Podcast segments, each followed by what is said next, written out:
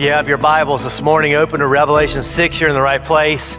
We're in verse 9. We're looking at two seals that the Lord Jesus Christ will open. And when he opens these seals, history ensues. History future. We're watching what's going to happen at the consummation of all of human history. The saved stand before the throne of God rejoicing in their salvation and the unsaved fall before the throne of God, regretting their condemnation. We have the culmination of all of human history given to us in chapters 5 and chapter 6. We also have a helpful note, and that is the history of our lives. The history of our lives. If you have your Bibles, look in verse 9.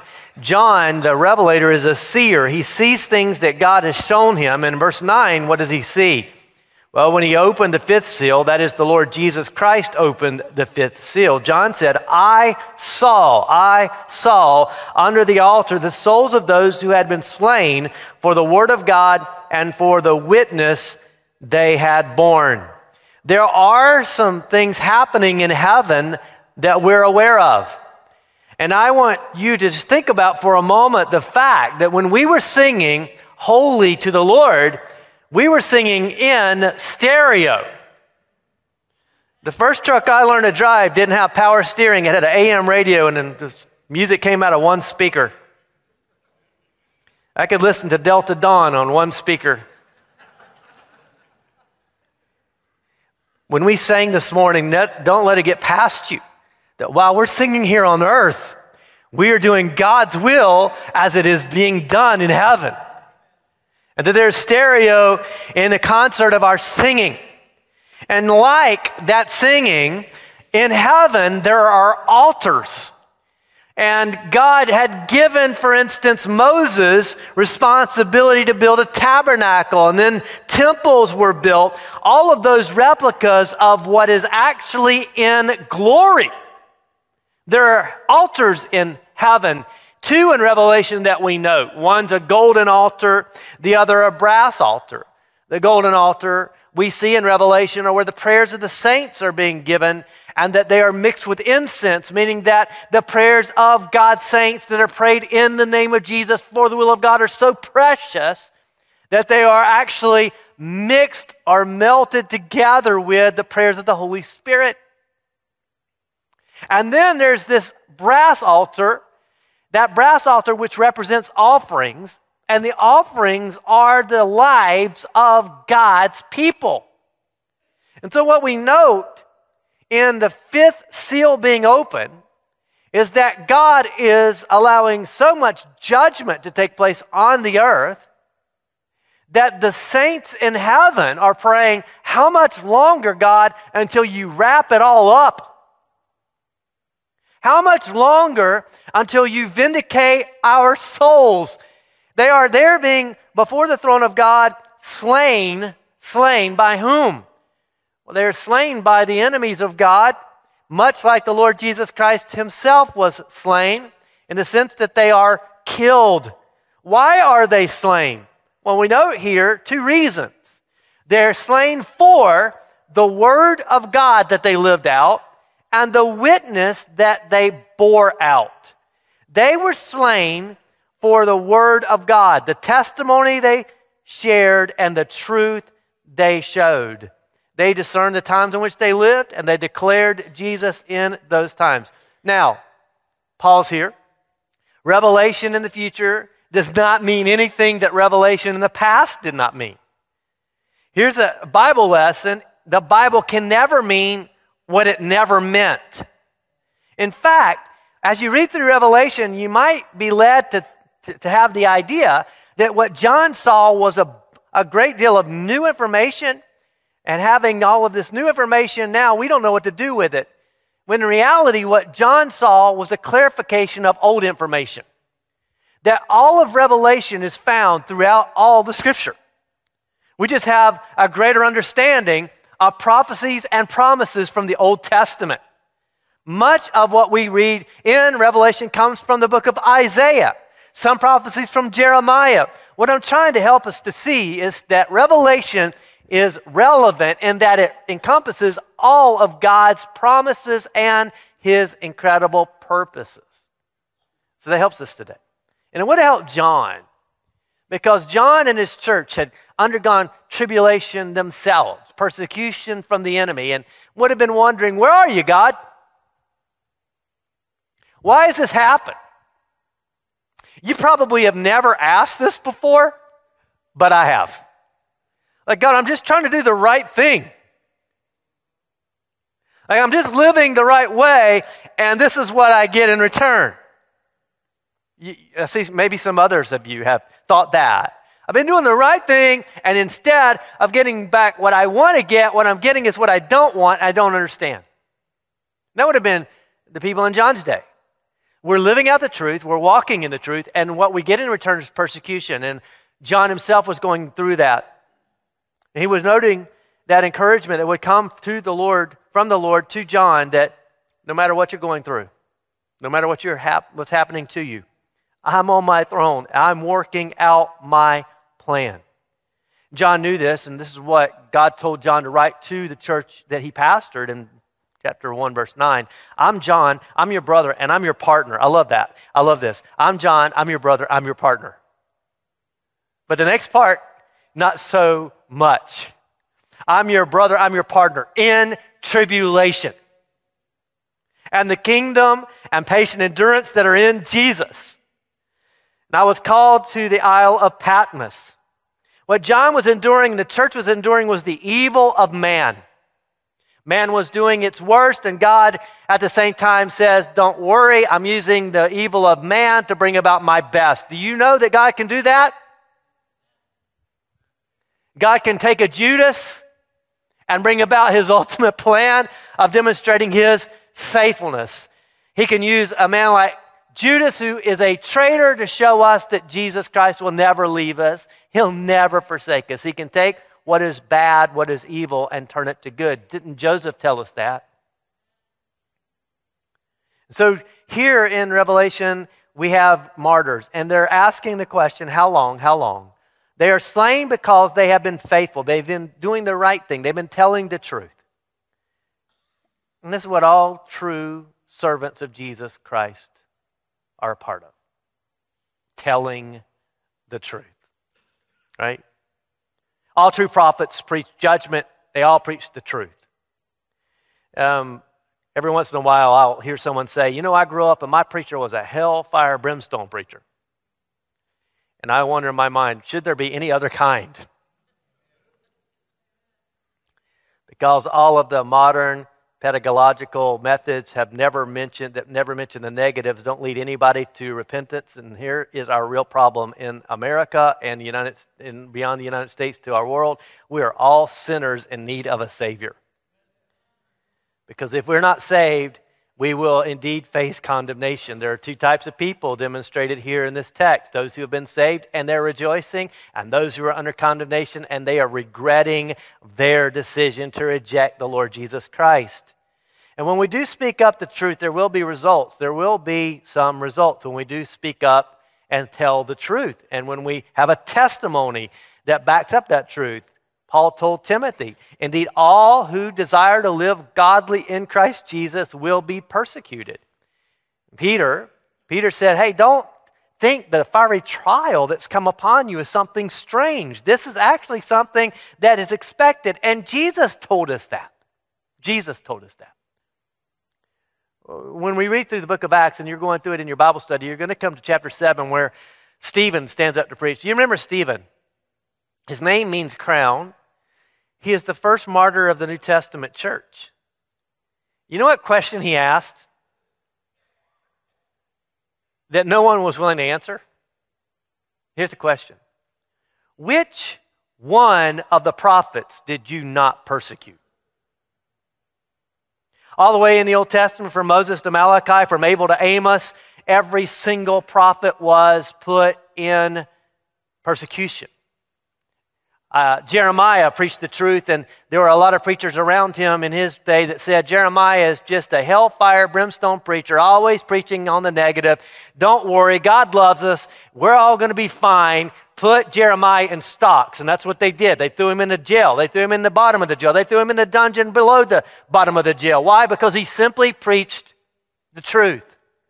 What they do with Isaiah, they put him in a log, and we believe he was sawn in two inside that log. Think of the New Testament. You read the Fox's Book of Martyrs, and you'll find that from Stephen all the way down through the disciples and into the times of the church's beginning, there were people who gave their lives for Jesus.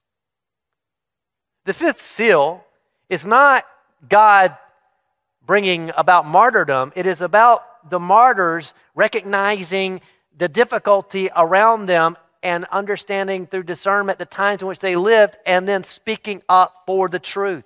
That as things get worse, we ought to get better. And as things get around us difficult, we need to get after sharing with others the hope of the gospel because there is only one way in which they all will be saved.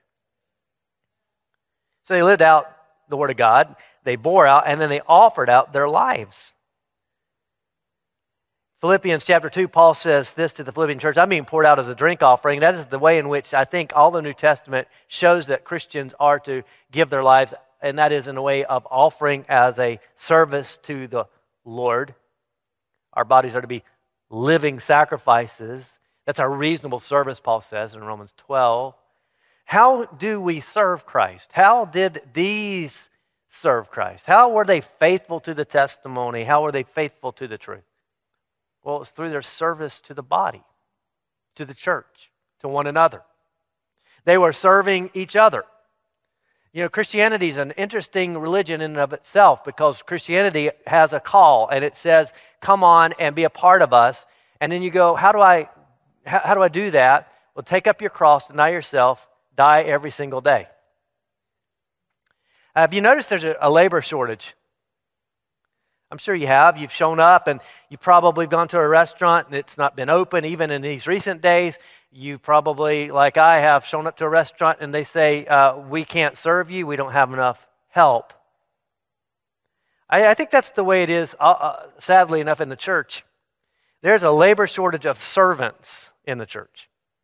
Let's just be frank about that. And one of the reasons is if someone says, Hey, I, I want to go to work for Jesus, where, where do I apply?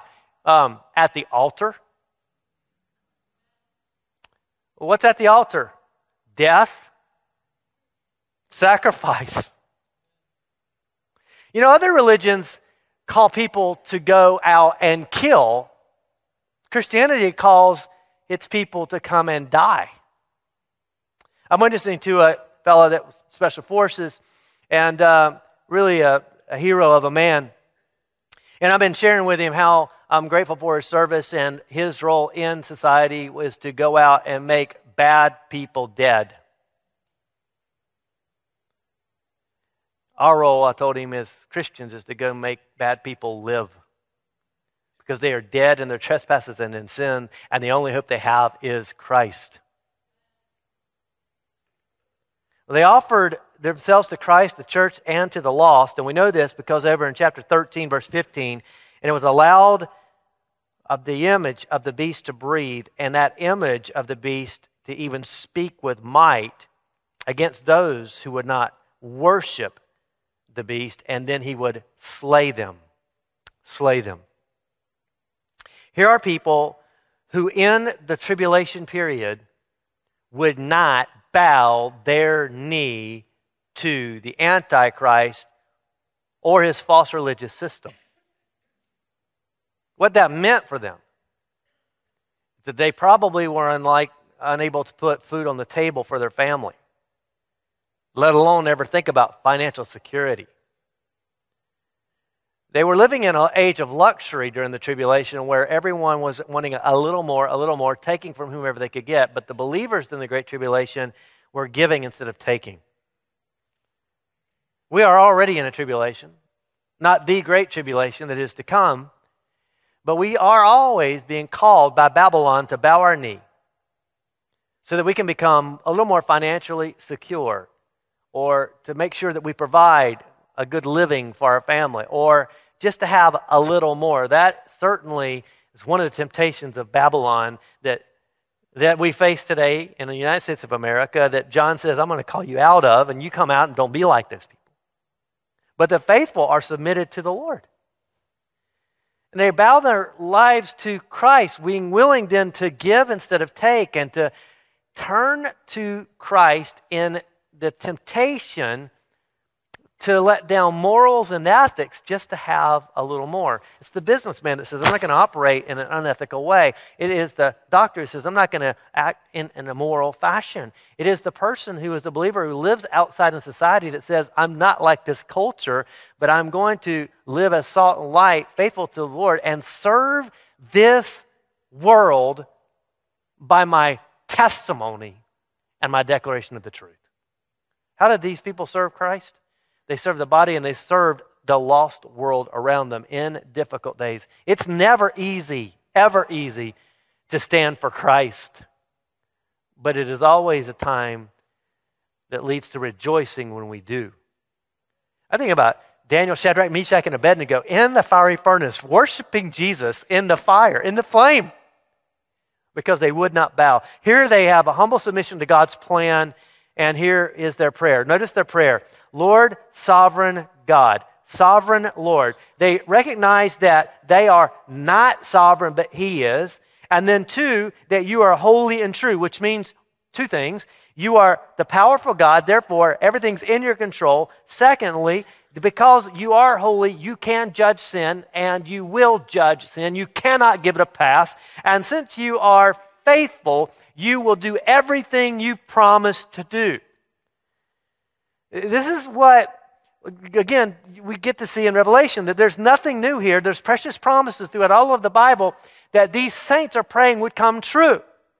There are things out of place, things messed up, things that are broken, things that have to be fixed. Lord, would you come and make it right? That's their cry. Someone said there are three things out of place Christ on his throne, the church at home with Christ, and the devil in hell.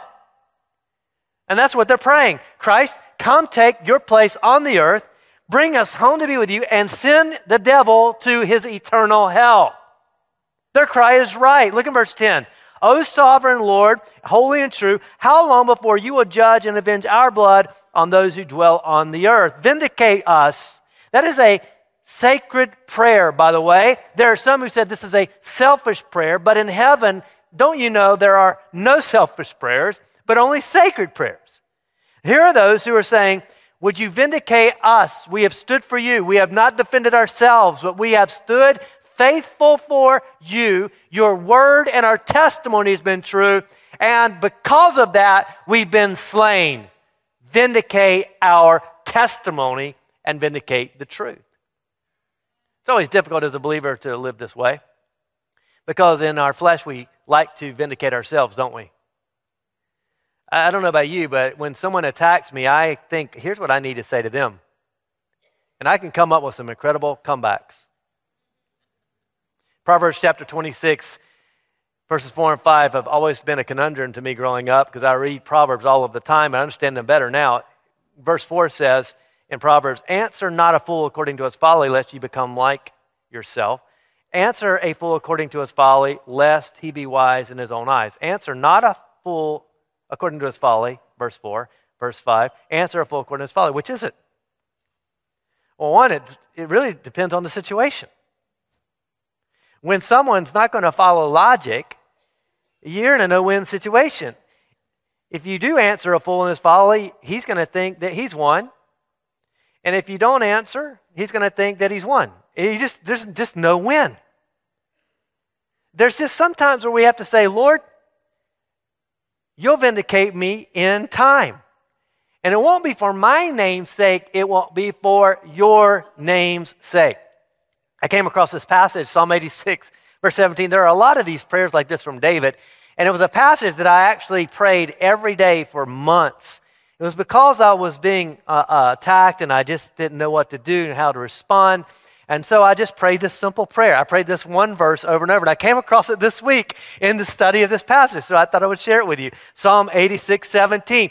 If you're like, man, I'm being attacked for my faith, I'm being attacked for walking with Christ, maybe just pray this prayer. Show me a sign of your favor, and those who hate me may see and be put to shame because you, Lord, have helped me and comforted me. I'm not going to defend myself. I'm not going to stand up for myself. I'm just going to ask you to vindicate me. This is the prayer of righteous people. They are not antagonistic. They're not getting on Nextdoor and making their case. They're not getting on Facebook and picking a fight. God forbid, they're not on Twitter.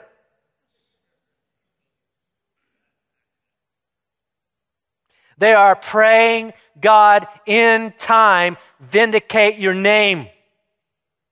Because that's what's at stake. That's what matters. That's why this prayer is a righteous prayer. Vindicate Christ's name. Why? He has all knowledge and understanding and wisdom. He's never made a mistake. He's never had to apologize. He has perfect wisdom of that which is to come and a plan and a purpose in place. So their prayers then are righteous prayers. Why? It is Christ that they're concerned with. Only vindicate me, only vindicate us so that Christ will be exalted. Well, their prayers are answered. They're sacred prayers, they're righteous prayers. Look in verse 11. Then they were each given a white robe and told to rest a little longer until the number of their fellow servants and their brothers should be complete, who were to be killed as they themselves had been. They were given a special robe, that is, a robe of honor, a sign of prestige. Why? Because they've been faithful. They were told to rest a short while. In other words, this is going to come to pass. I'm going to bring about my plan and my purposes, and I'll bring them about shortly. When these prayers are being offered and they're being answered by the Lord, we are in the middle of the tribulation that is known as the Great Tribulation period, that will only last seven years. And when these prayers are being offered, and John sees these prayers being offered by these saints who have been slain for their faith, God says it will only be a little while longer. And I have a plan. And I have a people. And they're bringing about my plan. And because they are, they're being offered up too. How great is the patience of a father who would allow his children to be offered up as sacrifices? In order that he might bring the message of the gospel to people who've never heard it. And I thank God for the people who shared Jesus with me. I'll never, ever grow tired of growing, telling God thank you for the people who've been faithful to me. And today, there are people who are in desperate and dire need of Christ. They are far from God. They need Jesus. And we're his plan. We're His people on earth for His purpose to share the one message that matters above every other message. I, I don't know about you guys, but I get, I get a lot of mail from people I've never heard of, from states all over the, this country, with messages at the top. I love Jesus. I love Jesus ministries, things like that. Everything's like that. And, and, and I open it up, and all it is is a letter as to why this politician's evil, and that politician's evil, and this political party's evil, and this political party's evil. And if I was a preacher, I would do something about it. I wonder if they prayed the prayer that the disciples asked in Acts chapter 1 Lord, is this the time you'll restore the kingdom to Israel? I wonder if all these ministries are praying this prayer Lord, is this the time you restore the kingdom to America? Because God doesn't need America to bring about his ultimate purpose. God needs his people of his kingdom who stand up and pledge allegiance to the Lamb and say, Yes, Lord, we are ready to serve. Where is it that you want us to? And that is a difficult, difficult job because, again, you apply at the altar and you die to yourself, and now you take up the testimony of Christ, and your name is no longer yours, it's His, and then you live for Him. And yet, if we don't do that, what's at stake? The souls of those who are without Christ. Have you ever had a loved one that you prayed for that you said, Lord, would you just save them? Would you save them? I know that, God, you can save them. And then would you ever find yourself praying this way? God, would you have someone at their workplace? Would you have some faithful Christian sit next to them at the lunch break table? Would you have some faithful Christian knock on their door? Would you have some faithful Christian intersect with them and share Jesus with them? Sure, you have. And I wonder maybe if you ever thought that you might be that faithful Christian. that shows up at work, shows up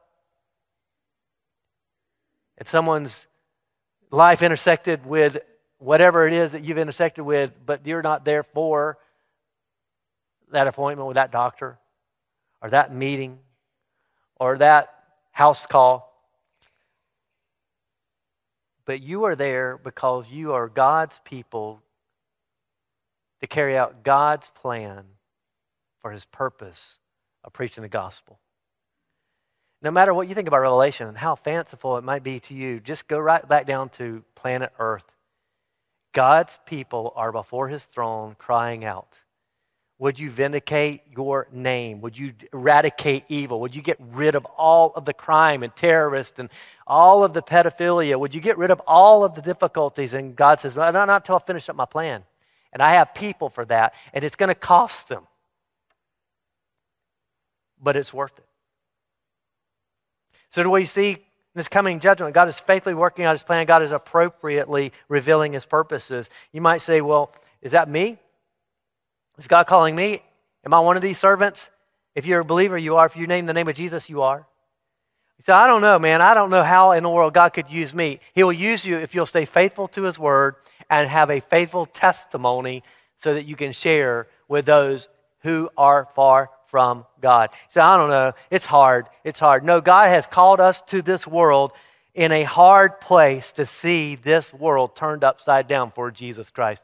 The United States of America could see and experience great revelation of, of, of great, great revival. I meant to say great revival, but it's going to take His people who get a mind that God has me here. I'm His people for his plan to carry out his purpose of sharing with them. You say, well, it's hard to change the world when I'm busy changing diapers. To turn the world upside down when I'm just trying to turn this business that I've been given around. But, but you know, God's called us beyond our ordinary, everyday lives to something that is absolutely beyond our imagination as his people to carry out his plan and his purpose to save people. You come to Revelation 7, and we'll get there eventually. And in Revelation 7, you have God's people standing before the throne. And they're all waving palm branches and they're all praising God. And it's from people, uh, it's from people groups all over time and history, all different languages, all different cultures. They're all standing before the throne. This is God's plan. And he's, he's working out his plan to bring about people who have never heard the name of Jesus to himself. But people who've never heard about Jesus will not hear about Jesus by looking up in the sky and seeing a bird fly and think, oh, there's a creator. What they'll do is they'll look up in the sky and they'll see a bird fly and they'll say, Oh, there's a creator, but they still are lost and in condemnation if they are not told about Jesus Christ. How will they hear? Unless we go, unless we're sent. There are those around you who have an idea who God is or that there is a God, that He is the creator, but they will not be in heaven worshiping Jesus with us unless they are told about Jesus and they repent of their sin and believe on Jesus Christ. And there's going to be a great multitude, and God knows who they are. And they're all going to be there. There's going to be, can you imagine, just before the throne of God, all of these saints? Many of them who have been sacrificed or slain for their faith. Abel was the first one, killed by his own brother because he was faithful. Abel was faithful to the word, faithful to the testimony of God. Moses, who was persecuted, Abraham and Sarah, Hannah and Ruth. Jeremiah is going to be there. And Jeremiah, the weeping prophet, is not going to be crying anymore, but he's going to be waving palm branches like a cheerleader, man. He is going to be jumping up and down and worshiping the Lord. And Stephen, who gave his life because he preached the truth, and Peter, who died on a cross, we believe, upside down. And every one of the saints throughout all the ages are going to be before the throne. Not one is going to be missing worshiping God in that day. What will that be like? What a day that will be when my Jesus I shall see.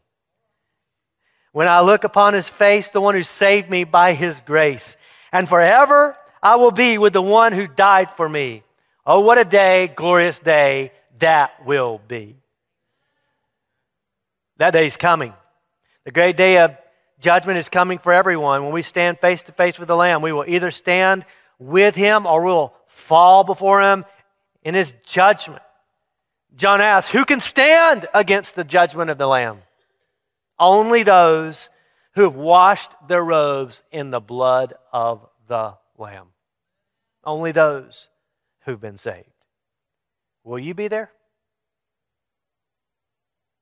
It's one thing to think about all of the saints of God throughout all of history, from all the tribes of all the world, worshiping God. Will you be there? Because that's what matters most. Father, thank you for the opportunity we've had this morning to look at this short text. And I pray, God, that through it we'll be more convicted of what it means to follow after you and to serve you with all of our heart, to serve you with our lives, to serve you with our goods and material possessions, for the most important purpose of all, magnifying the name of Jesus and taking that name to those who are far from you. Help us, Lord. I pray for those who need to be saved today, that they would come to Christ and be saved. In Jesus' name.